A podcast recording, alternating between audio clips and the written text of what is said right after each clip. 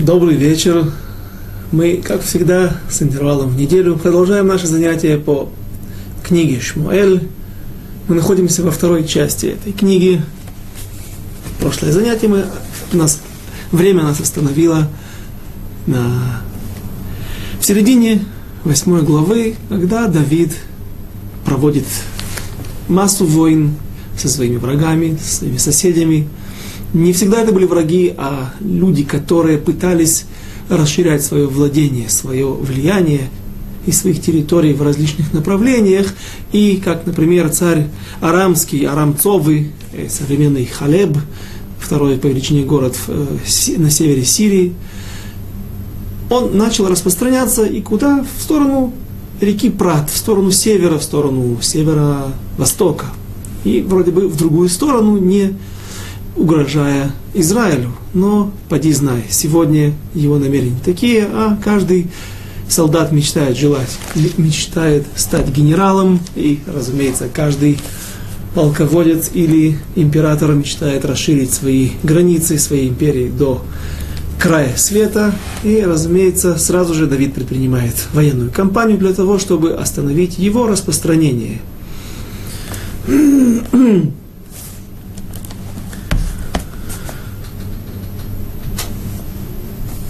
Начнем с стих 9, 9 стих 8 главе. Ваишма то и мелех хамат. Стих 8, извините, это 9 был. Ваиках Давид эт шильтей хазагав ашер хаю эль авдей хадад эзер ваивеем Иерушалаем. И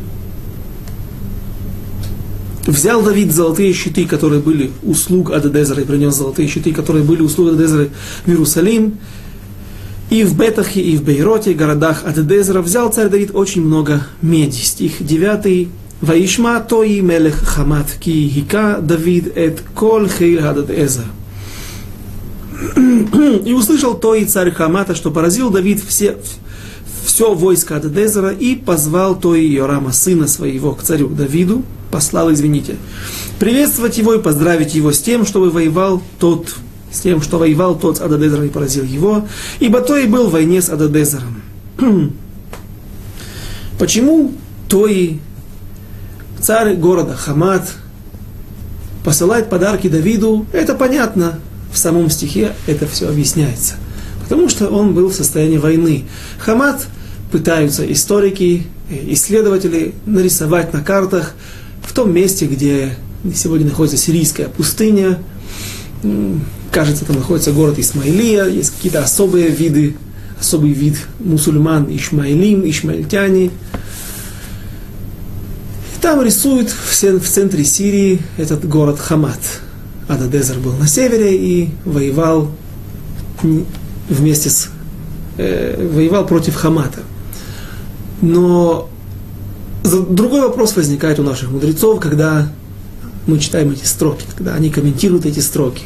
Дело в том, что хамати, хаматцы или хаматовцы э, принадлежат к кнаанейским народам. И как же может быть такое, что царь Давид заключает союз с одним из кнаанейских народов? Об этом мы уже говорили э, буквально несколько занятий до, э, до, до, до, перед этим временем, когда мы обсуждали город Цидон и царя, который построил потом город Цор на острове в Ливане, на юге Ливана, на побережье Южного Ливана, и с ними в хороших отношениях был всегда с цидонянами и с цурянами был в хороших отношениях царь Соломон. Не только Давид, а и потом царь Соломон, и в будущем он будет называть царя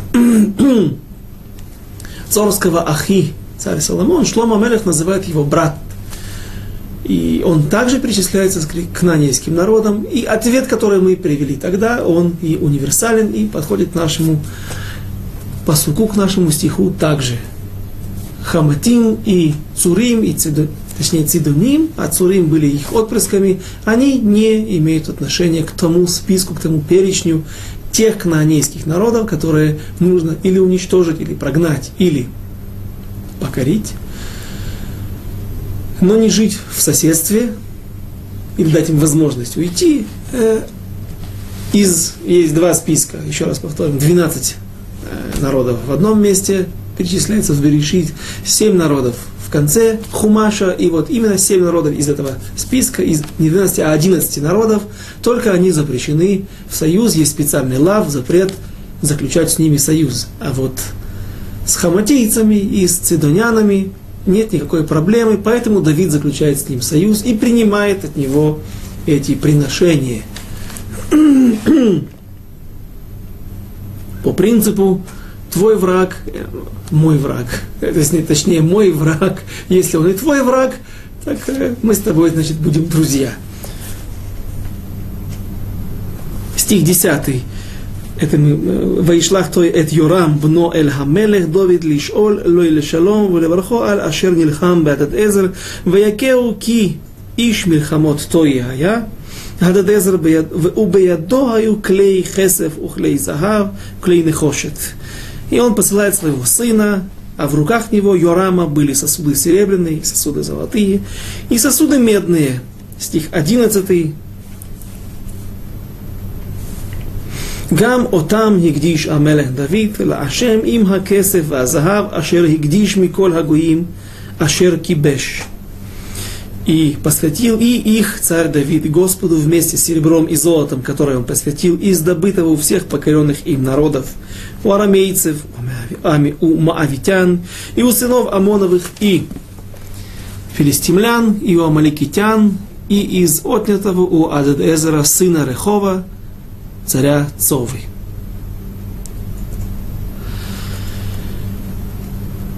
Огромное количество золота. Давид не использует его в своих целях, а откладывает для того, чтобы построить храм. Точнее, он уже знает, что ему не суждено построить храм, а только его сын, который пока что еще не родился, построит. Ему будет уготована эта миссия построить храм в Иерусалиме. И вот Давид делает все, что он может. Подготавливает почву, не только разравнивает гору, которую пока что он еще не приобрел из рук Аравна, Горен Аравна, Евусейский царь, который останется там и будет проживать. Гора это еще неизвестно, но Давид уже начинает приобретать золото, серебро, медь в книге Диврея Мим. Описывается подробно, какое количество веса, тон, количество он сделал гвоздей, камней, все, что нужно было. То есть он максимально приближает, облегчает ситуацию для Шломо, чтобы он смог сам построить храм за, с, с, с наименьшими усилиями. Также нужно напомнить, что говорит Мидраш о том, что Давид, когда шел с головой Голиата и двигался к Иерусалиму, есть мнение, что он пришел и положил, а меч, мы помним, находился в Нове, есть мнение, что он пришел к Иерусалиму показать эту голову Евусеям, которые были в крепости Евус, и они были отпрысками филистимлян, чтобы показать им, что вот договор наш между Голиатом и мною, что тот, кто победит, тот и должен будет сдаться, то есть не будет больше войны, боевых действий. И вы, филистимляне, пораженные, сейчас должны сдаться и освободить это место. Странное, э, немножко не общее, не принятое мнение. Как бы там ни было, пока что Давид шел по улицам городов Иудеи, Беньямина, именно в этих местах он проходил. Женщины из всех домов сыпали драгоценности, бросали монетки. И люди, наверное, не описывается, что с ними было. Написано, что только было собрано, кажется, 40 талантов серебра, арбаим кикарот. Я подсчитал, это приблизительно э, 1200 тонн, 1200 килограмм золота. Люди собирали, его, наверное, приспешники, его соратники Давида, и все это было отложено куда? Вновь для строительства храма. Давид уже тогда, когда еще не был царем, но он знал о том, что он будет царем, он, он был помазан на престол, он знал, что будет построен храм где-то в Иерусалиме. Помните, когда он сидел, убегая, перед тем, как он уходил в изгнание в Эрец Плештим, он зашел к пророку Шаулю и написано, что Аску бенайот берама, что всю ночь они занимались, рассматривали карты, изучали то место и ту массоры, традицию, где же будет построен храм. Все это Давид знал. Все, что он не приобретал и находил, он отдавал в казну, в закрома Родины, для того, чтобы это сохранить для строительства храма. И когда был голод в конце карьеры Давида, когда он правил народом, после периода войн, Давид пожалел эти деньги, не дал их не пустил на нужды людей. Люди умерли, золото не было использовано. И царь Соломон не использовал это золото. Как это не трагично для, для Давида, царь Соломон использовал другое золото, другое добро для строительства храма. Стих 12 и 13 י' ג' ויעש דוד שם בשובוי מהכותו את ארם בגיא מלח שמונה עשר א'. И приобрел Давид именитость, когда возвращался после поражения 18 тысяч арамейцев в Гей Амелех, соленой долине. Стих 14. «Ваясем бе Эдом нецивим бехол Эдом». Сам нецивим ваиги хол Эдом авадим ле Давид, вайойша Ашем эт Давид бехол ашер Аллах. И поставил он наместников в Эдоме по всему Эдому, поставил он и помогал Господь Давиду всюду, куда не ходил он. Что такое имя, которое приобретает Давид? Написано в Вавилонском Талмуде, что Давид похоронил всех убитых врагов. То есть, казалось бы, можно было сказать, «Ну, это ваша проблема, ваши дела. Они пришли против меня воевать, погибли, кто их просил, а кто вас звал на войну против нас. Сами занимайтесь захоронением своих павших. Но Давид потратил много времени и сил своих солдат. Все 18 тысяч были захоронены, и таким образом он приобрел Шем в глазах всего мира, в глазах людей Ближнего Востока, народов, населявших Ближний Восток. И когда он захватывает Эдом, то те наместники, о которых идет речь, э, Тут вообще интересный момент. Есть, есть интересный мидраж, который говорит о том, что Эйдом, э, отпрыски Эйдома смогли, попали в плен в Египет, смогли сбежать, высадились на Апеннинском полуострове и основали э, Рому, Рим, Римскую империю, которая произошла впоследствии от них.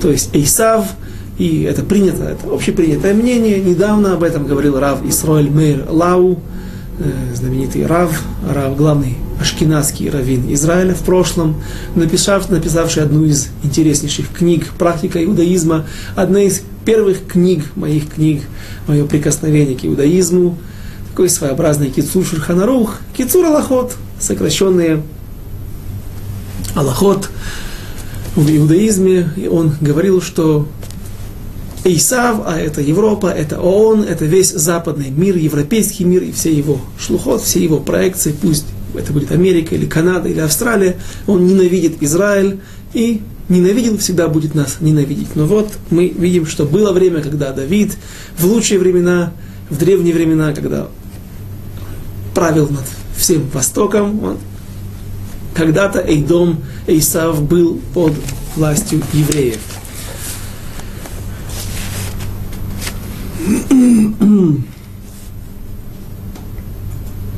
Стих 15. Тет Вав. Ваимлох Давид аль кол Исраэль, ваиги Давид, осе мишпат уцдака лехолемо. И царствовал Давид над всем Израилем, и вершил Давид суд, и правду всему народу своему. Стих 16, связанный с предыдущим 15 стихом. Ваиоав бен Сруя аль хацава, Ваюшафат бен Ахилуд, Мазгир. Йоав же Сын Цруи был военачальником всего войска, и Иошафат, сын Ахилуда, летописцем. Говорит Вавилонский Талмуд, говорят мудрецы в Вавилонском Талмуде в трактате Сангедрин, что стало причиной того, что Давид делает правду и вершил Давид суд и правду всему народу, Йоав сын Цруи, который над всей армией. То есть Юав, выполняя вылазки и военные походы, подавляя бунты, подавляя попытки нападения на Израиль, создавая, создал тем образом, таким образом возможность нормального, нормальной жизни, нормального правления во всем Израиле. И поэтому, когда есть мир, когда есть благоденствие, можно нормально править всей страной. И это позволяло Давиду вершить суд и правду. Говорит Вавилонский Талмуд, не успокаивает мудрецы Вавилонского Талмуда.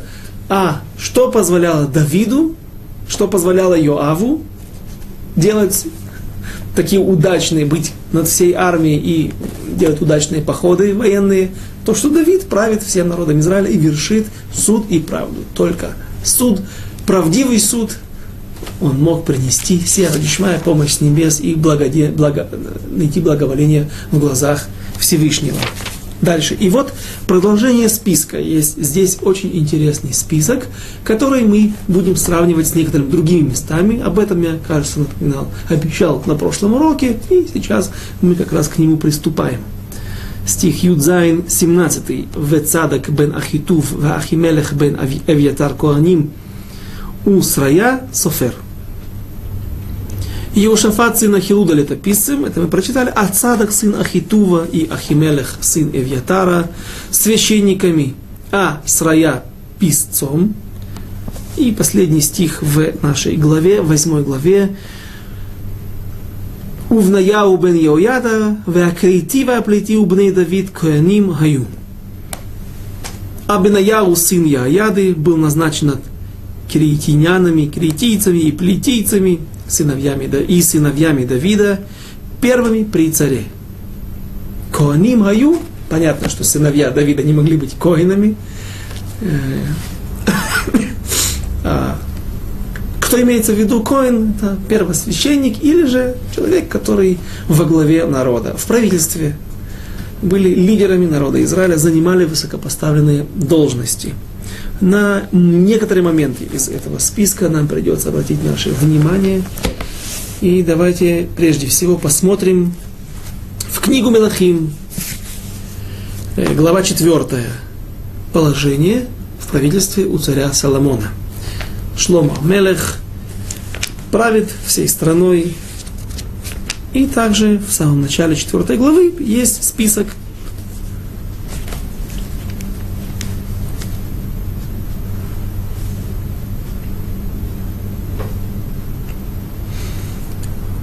Тот, у кого есть, нам придется сегодня много полистать. У меня много стоит закладок на сегодняшний урок, поэтому э, кто хочет, у кого есть перед глазами текст, может посмотреть книга, открыть э, книга царей, первая ее часть, самое начало четвертой главы. Ваеги Амелех Шломо Мелех Аль-Коль Исраэль. И был царь Соломон царем над всем Израилем. Веэле Асарим Ашер Ло Азарья бен Цадак Акоин. Бен Цадак Акоин. Сразу же Азарья, сын Цадака, Коин. Кто у Давида был первым? Йоав. Йоав над всей армией. Военный человек, генерал, он занимает вторую, второе место в иерархии во всем правительстве, в царстве царя Давида. После этого кто идет? И Еушафат, сын Ахилуда, летописец. Человек, который ведет учет, ведет э, записи всего, что происходит.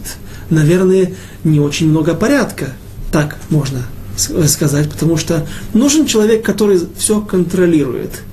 Есть напряжение или есть слишком много различных событий, боевых действий, Поэтому нужен летописец. И только следующий цадок сына Хитува и Ахимелех сын Ивьятара священниками.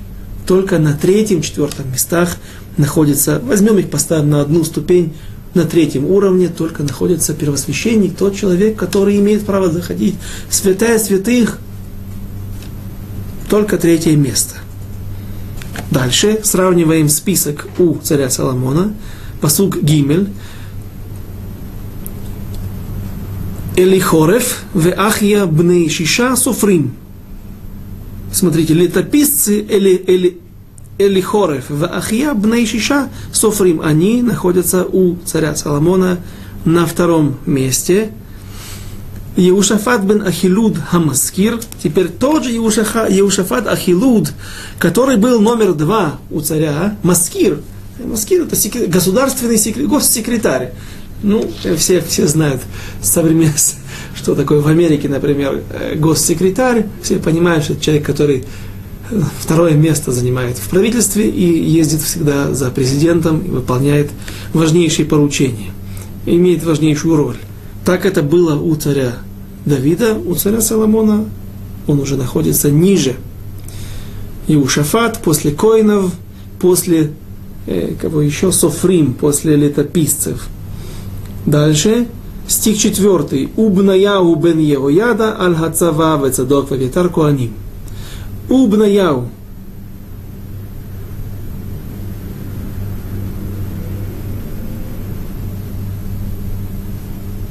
Убнаяху бен Йояда. У нас в нашем списке он был в самом конце.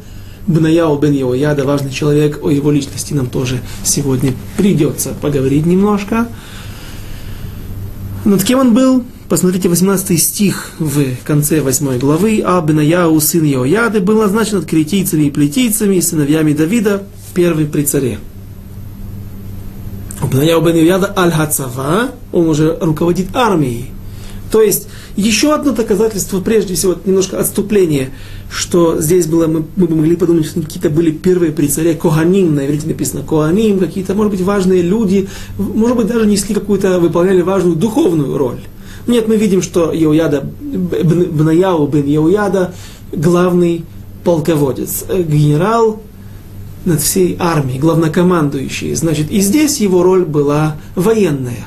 Почему же он выделяется отдельной боевой единицей, отдельной группировкой, отдельным подразделением? В... Э, об этом мы поговорим. Также. И завершает, нет, не завершает, цадок в Эвьятар Коаним, еще есть Коины Цадок и Эвьятар, в Азарьяу бен Натан аль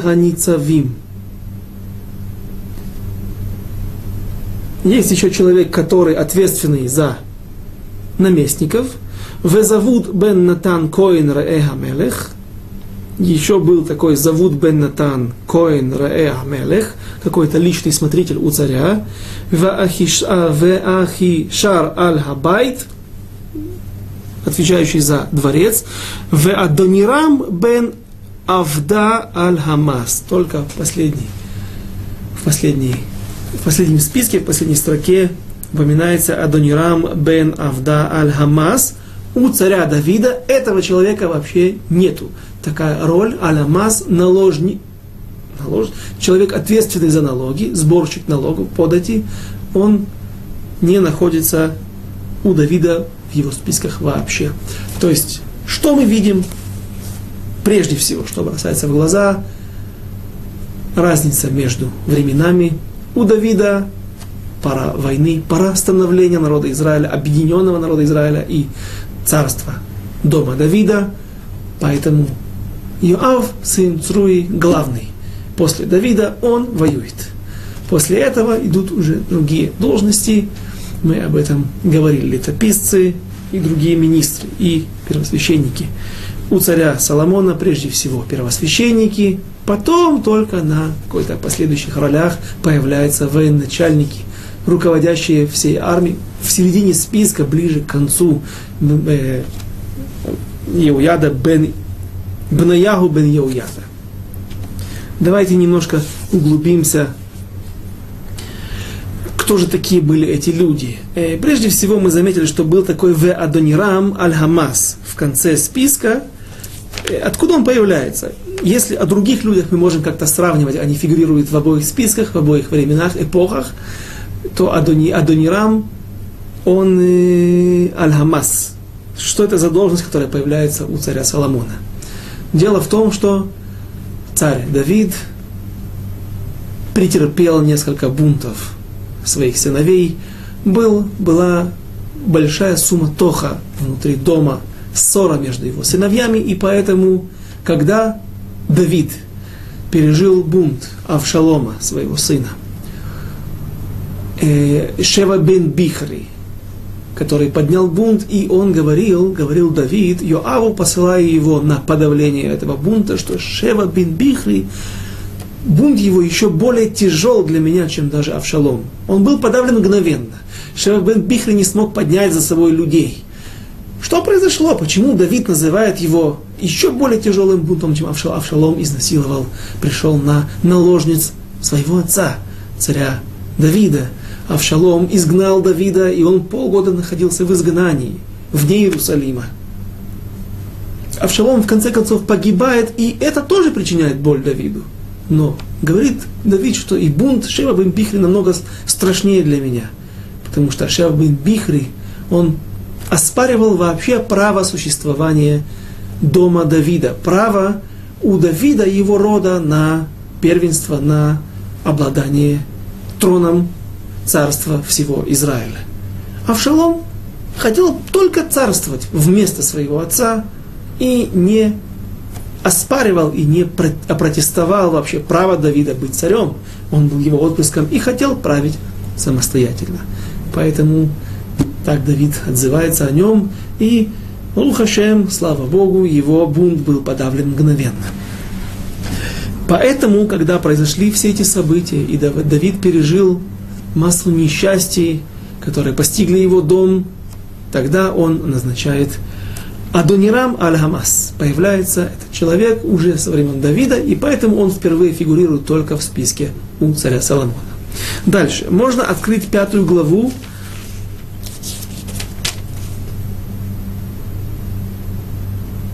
И там упоминается также еще раз это имя и его роль в царстве царя Соломона.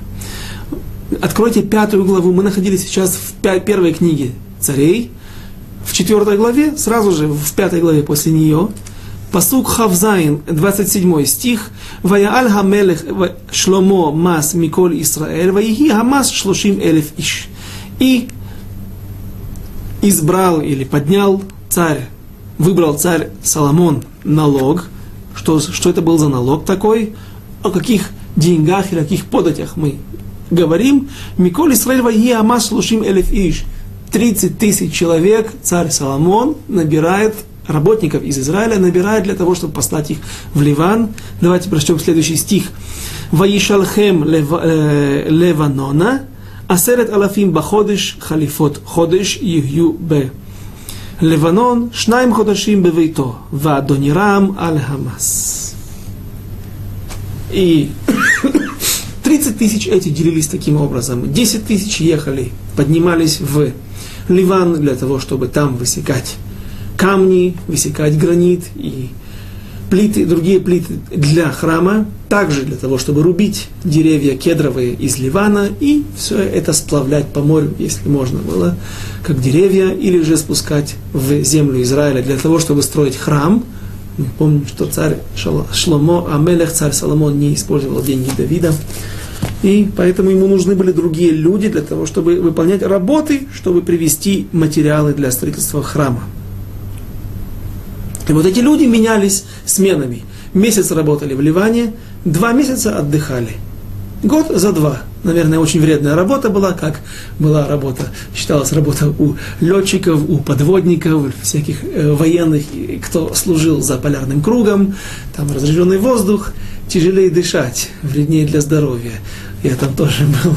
И поэтому люди в 45 лет выходят уже на пенсию. Так и здесь год за два шел этим людям. Все, все, что касается Адонирама. Теперь давайте посмотрим. Крейти уплейти. Что это за люди такие крейти уплейти? О чем идет речь? Э, есть некоторые мнения, которые говорят, что крейтийцы, уплейтийцы – это некоторые шватим, некоторые дикие племена, которые э, жили на юге, на севере Синайского полуострова, на юге израильских границ, где-то под сектором Газа в районе современного Эль-Ариша – Э, крупнейший город Египет, Египта на Синайском полуострове. И вот они перешли на сторону и были слугами при дворе царя Давида. Может быть, можно было бы это сказать, объяснить. Помните, мы говорили о том, что царь Ахиш, князь города Гата, одного из плештимских городов, взял Давида с собой на войну против царя Шауля, против евреев, и сказал, что ты будешь со своим маленьким, но мощным отрядом в 600 человек телохранителем, будешь хранить мою голову. И мы приводили Мальвима, слова Мальвима, который говорит, что так был обычай из покон веков, что всегда брали иноверцев, чтобы они не могли начинать видеть какие-то интриги при дворе, в целью захватить власть, потому что иноверцы, они люди из другого народа, они, им нет никакого смысла захватывать, делать переворот, уничтожать царя, или их э, начальника, потому что они все равно не имеют отношения к этой земле. Так, может быть и здесь Давид взял киритийцев, плетийцев для того, чтобы они были его телохранителями. Но дело в том, что тяжело сказать так, что еврейский народ, что еврейский царь боялся такого подвоха, боялся такого переворота, и нужно было, что свои евреи начнут против него бунтовать, несмотря на то, что был действительно бунт Авшалома и народа против него. Все же склоняются комментаторы к тому, что критийцы, плетийцы это были какие-то два особых рода, возможно, из колена Давида, два семейства, которые удостоились честью, удостоились чести хранить, охранять царя Давида. И Бнаягу бен Йояда возглавлял этот отряд. Кто же был такой Бнаягу бен Йояда, мы можем прочитать в главе 23 в нашей книге э, Шмуэль Бет. Вкратце мы, разумеется, не будем углубляться слишком глубоко, потому что нам нужно оставить материалы для тех глав. Только прочтем строки, которые говорят о мужестве Бнаягу бен Еояда. Шмуэль Бет, вторая книга Шмуэля, глава 23 стих 20. Убнаягу бен Йояда бен Иш Хаил, רב פעלים מקפצאל, הוא היכה את שני אריאל, מואב, והוא ירד והיכה את הארי בתוך הבור ביום השלג. Ибнояу, сын Яяда, Бен Иш Хайль, все эти имена, все его имена, все носят книги Бен Ишхая. Был такой великий мудрец в Багдаде, около 200 лет назад, и все его, ему открылось, когда он посетил землю Израиля, то он, ему открылось э, путем пророчества, путем Руаха Койдыш, низкий уровень пророчества, который существует сегодня только у мудрецов Торы, что, когда он был на могиле Бнаяу бен Иояда, что он его гильгуль, что его душа – это душа и того великого человека в народе Израиля. И поэтому он называл все свои книги его именами. Рав Паалим, есть такой шут, может быть, я ошибаюсь, потому что, мне кажется, такой шут, да, Рав Паалим, шут, шиоту, чувот, вопросы и ответы. Бен Ишхай, знаменитый комментарий на Тору, аллахический комментарий. Бен Ишхая, так его и называют, как Хофицхайма называет Хофицхаймом по его книге. Ибн бен Йояда, это сборник комментариев Агадот. Агадот разных притч или интересных мест – в Вавилонском Талмуде. Все это принадлежит перу этого человека. В честь Бнаяу бен Йояда бен Ишхайль, мужественный человек, воинственный человек, Рав Паалим, э, много дел он, э, много пользы приносил, много дел. Мика Пцеэль, его место, где он жил, Му, и он поразил Шней Ариэль, двух мавитян знаменитых, Вегу Ярад, Вегика Эт и он спустился в яму и поразил без оружия, по-видимому, и поразил там Ария, э, льва, Бетоха Бор, внутри ямы, Бьема Шалек, и в тот день был снег. Сегодня в Иерусалиме и в горах Израиля не так часто бывает снег. Дальше. Вегу яка эт иш мицри, иш марэ, ашер иш марэ убияд хамицри ханит, וירד אליו בשובט ויגזול את החנית מיד המצרי ויהרגהו בחניתו. И он также спустился и поразил какого-то страшного египтянина, и он спустился и смог ликзоль, украсть, выхватить из его рук ханит, его копье и поразить и убить его этим же копьем. Достаточно. Обо всем этом мы будем говорить подробнее, о каждом событии и почему оно так важно для нас, что его нужно было вносить в списки деяний, которые совершил Бнаяу бен Йояда. И единственное, что мы видим, что он был, несмотря на то, что он был коином, действительно был первосвященник, при этом он был мужественный человек и великий воин. Поразил Льва, поразил многих врагов, мавитян, египтян.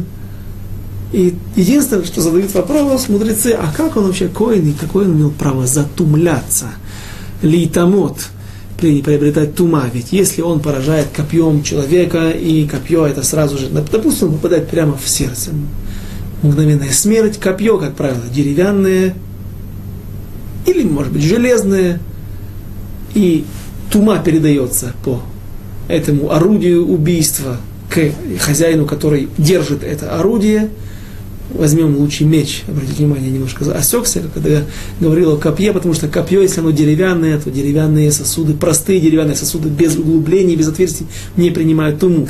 Поэтому, скажем, где-то он кого-то поразил мечом, или ханит был металлический, как он имеет право затумляться, приобретать туму? Совсем вкратце, царь Шау, э, пророк Шмуэль, помните, написано «Ваишасеу эт ха агаг», что он разорвал пополам Ваишасеу, это разделить на две части. Э, а, пророк Шмуэль поражает таким образом, казнит таким образом а, амаликитянского царя Агага. Задают вопрос, если Шмуэль был Назир, есть такое мнение в Вавилонском Талмуде, а Назир тоже не имеет права, как и Коин, приобретать туму. Как же он его казнил мечом? Он говорит, не казнил его, глагол Ваишаса, он говорит о том, что разделил две части, и говорят наши мудрецы, что он согнул два дерева к земле, привязал этого негодяя к, к двум верхушкам этих деревьев, потом перерезал веревки и неприятный, пикантный момент и поэтому его разорвало пополам. И он не касался этого негодяя. Но Коин Йояда, Бнаяу бен Йояда, да, участвовал в войне. И да, поражал своих врагов насмерть. И да, принимал туму. Говорят наши мудрецы, что на войне можно. В такой ситуации, когда он идет на войну, выполняет мицву, оборону, э, оборона страны, спасение жизни другого еврея, чего бы ему спускалось, нужно было спускаться в яму. Я не знаю, я еще этот момент углубленно не просматривал. Может быть, он спустился кого-то для того, чтобы спасти, спасти чью-то жизнь. В этой ситуации ему разрешается. Но есть такая Аллаха, закон, который говорит, что Коин, который убил другого еврея случайно, бишгага, он никогда больше не имеет права лиса копаем выйти на подмостки, то, что делается несколько раз в году в, вне земли Израиля, Бехуль, за границей, и то, что делают коины каждое утро в земле Израиля, они поднимаются на подмостки, на возвышение возле, если есть такое, возле Арона Койдыш, и протягивают руки и благословляют народ. Так вот, говорит Аллаха, что коин, который случайно убил человека, не имеет права подниматься на подмостки и благословлять народ утром. Что-то есть, есть какой-то бгам, есть какой-то дефект, недостаток в его коинской сущности. Человек, который проскочил красный свет, и случайно, не преднамеренно, не злонамеренно, и остановил чью-то жизнь. Рахман Алислам. Спросили такой вопрос у Рав Авади Юсефа, одного из э, известных раввинов нашего времени, сефардского, глав, бывшего главного сефардского раввина Израиля, что если человек на войне убил кого-то? Был на войне и пришлось ему убивать. К сожалению, Израиль, наша маленькая страна, наш маленький народ продолжает вести бесконечные войны с интервалом в несколько лет. И люди воюют на, на, на войнах, и иногда даже приходится, что случайно мирным дружественным огнем приходится, э, случайно убивают и своих братьев. Такой человек будь он коин, также теряет право поднимать руки и благословлять народ каждое утро. Сказал Рава Пичет, дает ответ Рава Юсеф, нет. Такие люди, которые выполняли на войне заповедь, оборону спасения жизни других евреев. Пусть они случайно прервали жизнь других евреев посредством этого, но люди эти выполняли заповедь оборону страны, оборона народа Израиля. И, разумеется, все это не погея в них, это не умыляет их возможностей, их уровня. Дальше.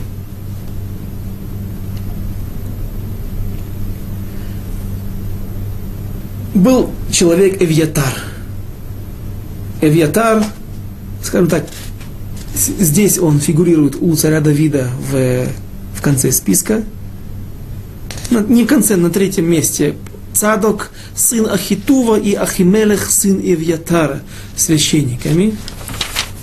И что у нас было там? Там у нас фигурирует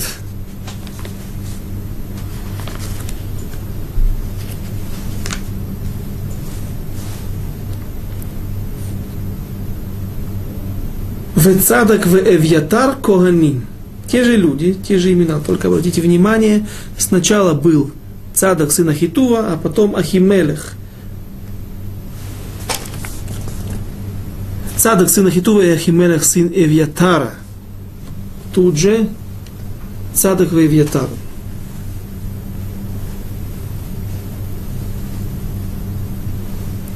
Дело в том, что Эвьятар, который сбежал во время побоища, который устроил царь Шауль в городе Нов, он был отпрыском рода Итамар.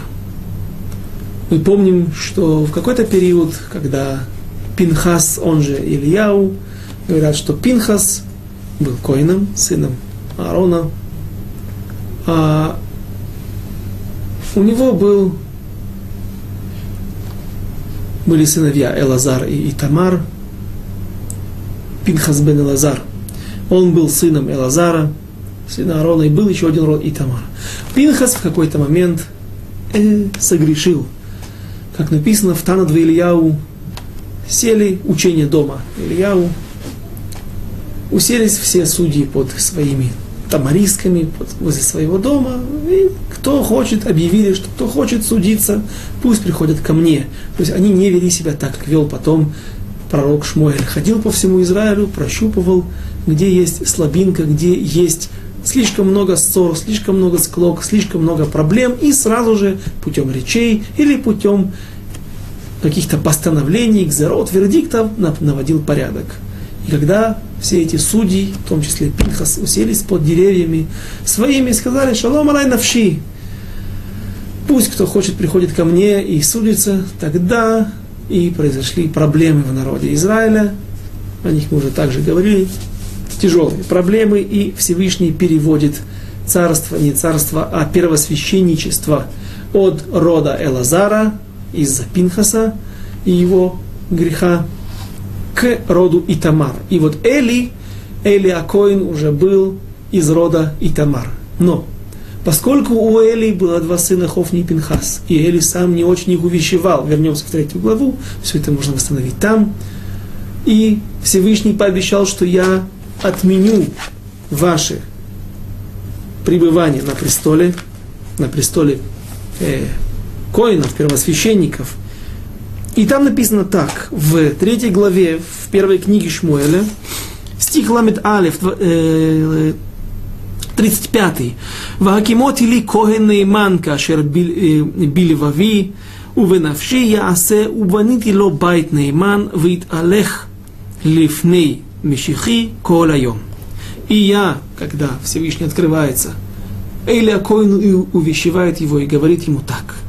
И я установлю Коина Неймана, а, наверное, верного Коина, который мил мне по сердцу моему. Я асе вейти э, я асе убанити ло байт нейман, и построю я верный дом, коину верному нужен верный дом. Или в верном доме, это стационарный первый храм, который построит царь Соломон, будет нужен верный коин. кашер бильвави, так как в моем сердце, лифней мишихи колайом. И когда я построю этот храм перед моим Машиахом. Кто такой Машиах? Это царь Соломон. Так вот, это пророчество сбывается, сбудется в будущем, и как только будет построен храм, царь Соломон сместит этого первосвященника Эвиатара, и на этом прекратится первенство или э, та служба, приоритет у рода Итамара, и вновь Кихуна, первосвященство вернется к роду Элазара, и уже от него будут править и служить в храме Коины. Дальше. Убней Давид. Здесь также упоминаются сыновья Давида. Что это за сыновья? Наверное, разные сыновья. У него было много сыновей.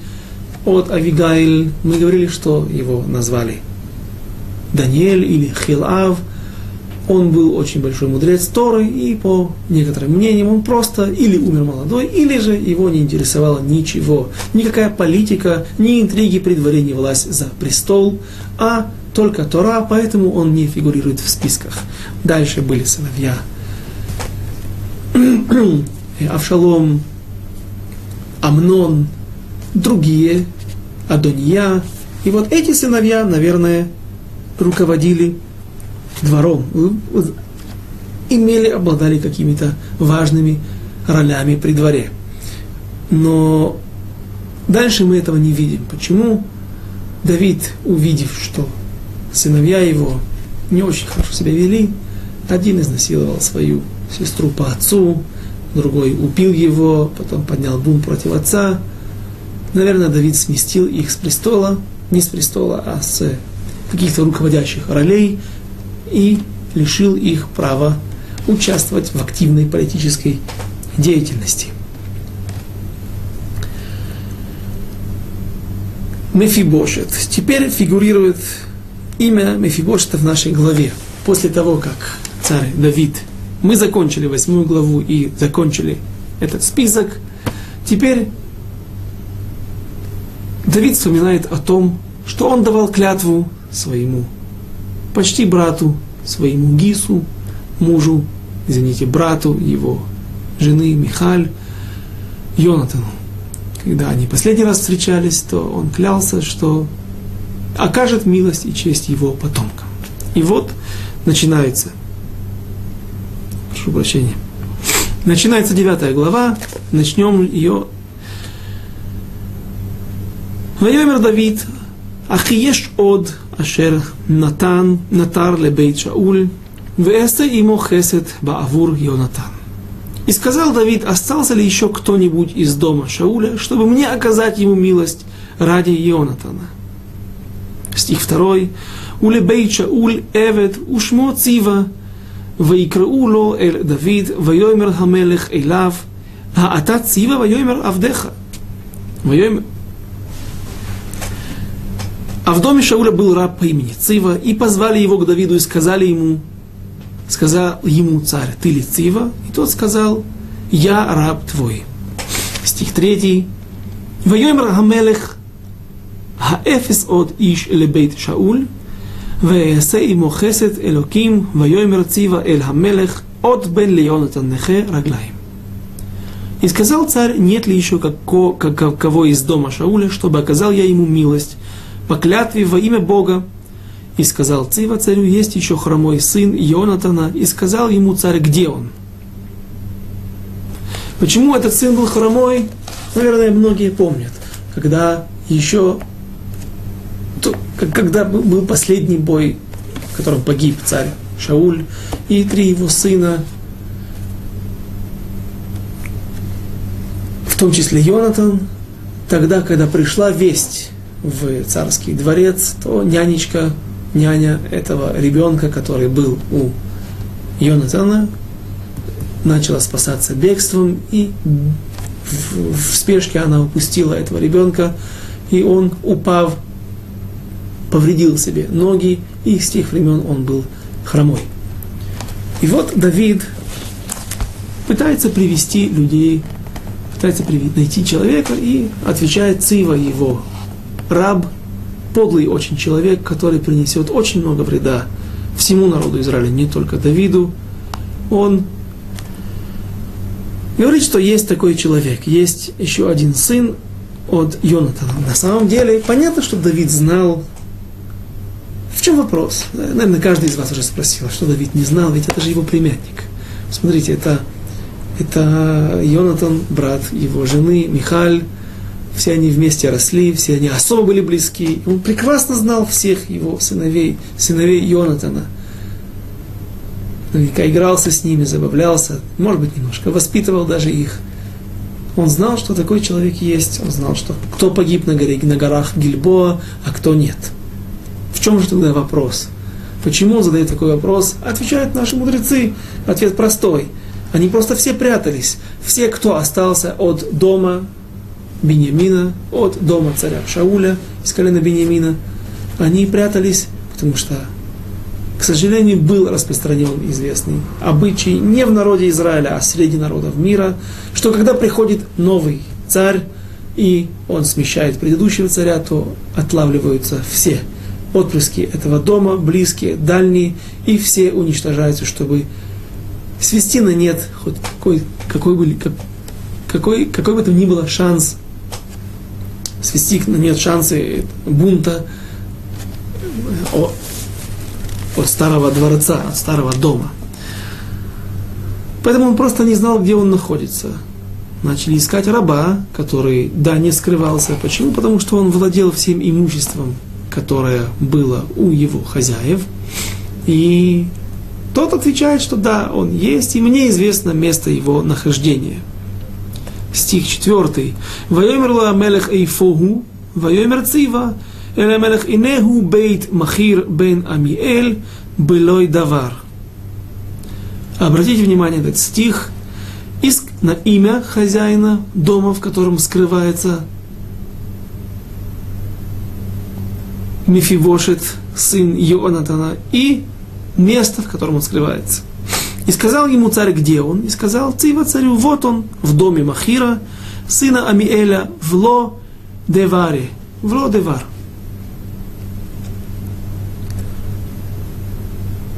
Прочтем немножко дальше, чтобы еще больше вас заинтриговать. Стих 5. Вайшлах Амелех Давид Ваикахейгу Мибейт Махир бен Амиэль Мелой Давар. И послал царь Давид взять его из дома Махира, сына Амиэля, из Ло Девара.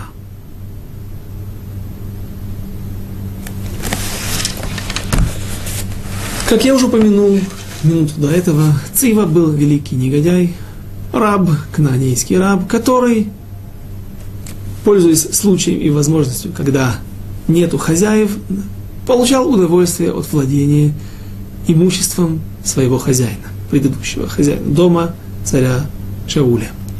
И вот он не заинтересован, разумеется, чтобы вернулся к Давиду, ко двору, то есть вышел из подполья, один из отпрысков, который, в принципе, имеет какие-то претензии на, имеет право на имущество его хозяина. Он, в общем-то, является его хозяином. Потому что раб является имуществом своего хозяина, то есть оставшихся от дома Шауля.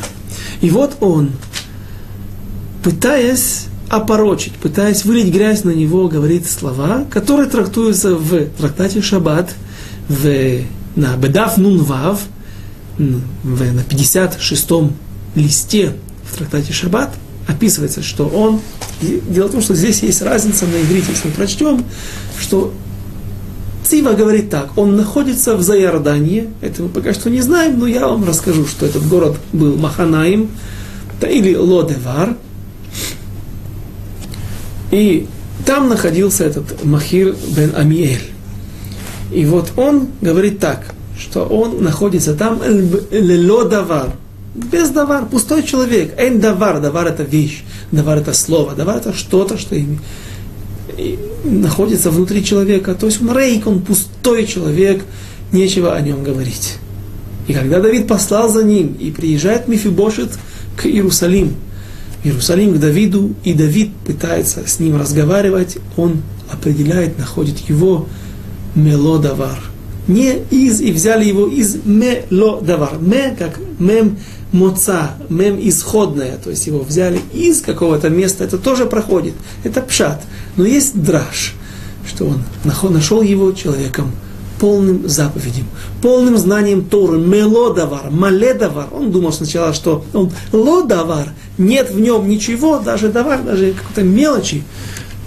А нашел его мелодавар, полным дворим, полным вещей, полным духовного мира и знаний Торы до такой степени, что и, э, говорят, почему его назвали Мефибошет. Дело в том, что у него упоминается и другое имя. В некоторых источниках говорят, что это его не изначальное имя. Мефибошет его стали так называть, потому что он Аямы Ваеш Пней Давид Беалаха говорил э, Мефибошет, слово Бошет, из уст его выходит буша, выходит его э, позор. Кому? Давиду.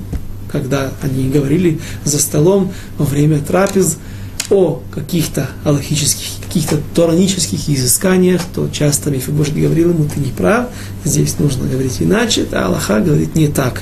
То есть он позорил лицо Давида. И вот Мефибошет приходит ко двору, и здесь задают вопрос наши мудрецы, Давид хочет оказать ему милость. И он отдает ему поле, об этом мы, наверное, уже прочтем в начале следующего урока, э, э, дочитаем девятую главу до конца. И он говорит ему, что я сделаю с тобой милость, отдаю тебе все поля, все имущество твоего отца. Если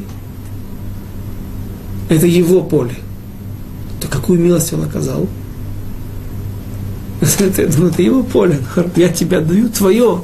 Теперь ты можешь пользоваться ты боялся моего преследования, так я тебя не буду преследовать. Но так скажи, что в этом и есть милость, в том, что он оказывает ему честь в том, что он не будет его больше преследовать.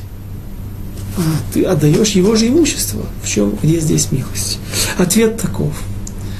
Э, дело в том, что люди эти, не, весь, не все люди из дворца, из дома Давида, приняли царя Давида. Мы видели те списки, количество солдат, которые были поставлены, которых послали на празднование, помазывание царя Давида над всем Израилем, на перенесение ковчега. Мы помним, что было 120 тысяч из Иордании, а от Давида, от колена Давида, от Юды было только 6 тысяч, если я не ошибаюсь.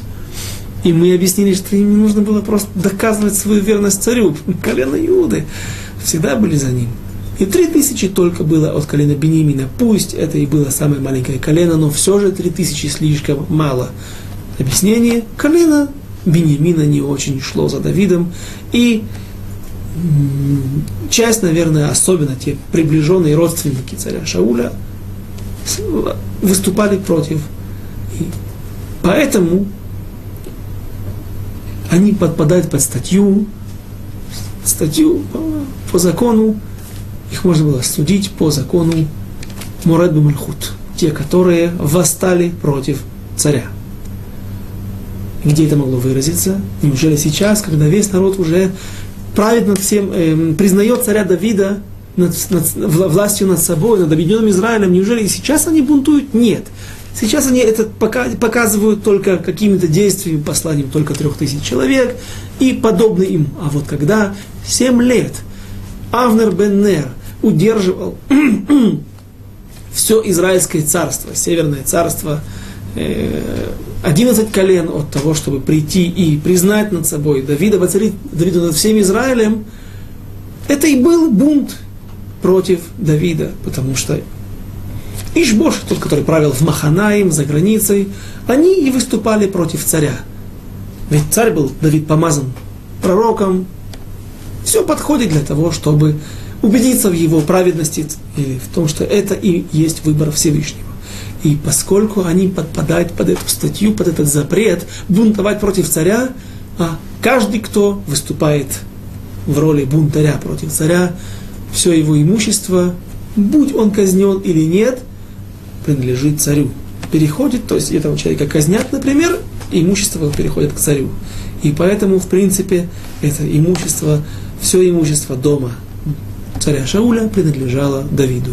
И поэтому это действительно милость, которую оказывает Давид Иш Мефибошету, сыну Ионатана, что он не только приближает его к себе, и садит его за свой царский стол, трон, э, за царский стол, а он также отдает ему обратно утраченное им имуществом. Об этом, какие, какая польза от того, что человек кушает от стола, за столом, за одним столом с царем, о том, как Давид поступит с Цивой и другие вещи, об этом мы будем говорить на следующем уроке с Божьей помощью через неделю. До встречи. До свидания.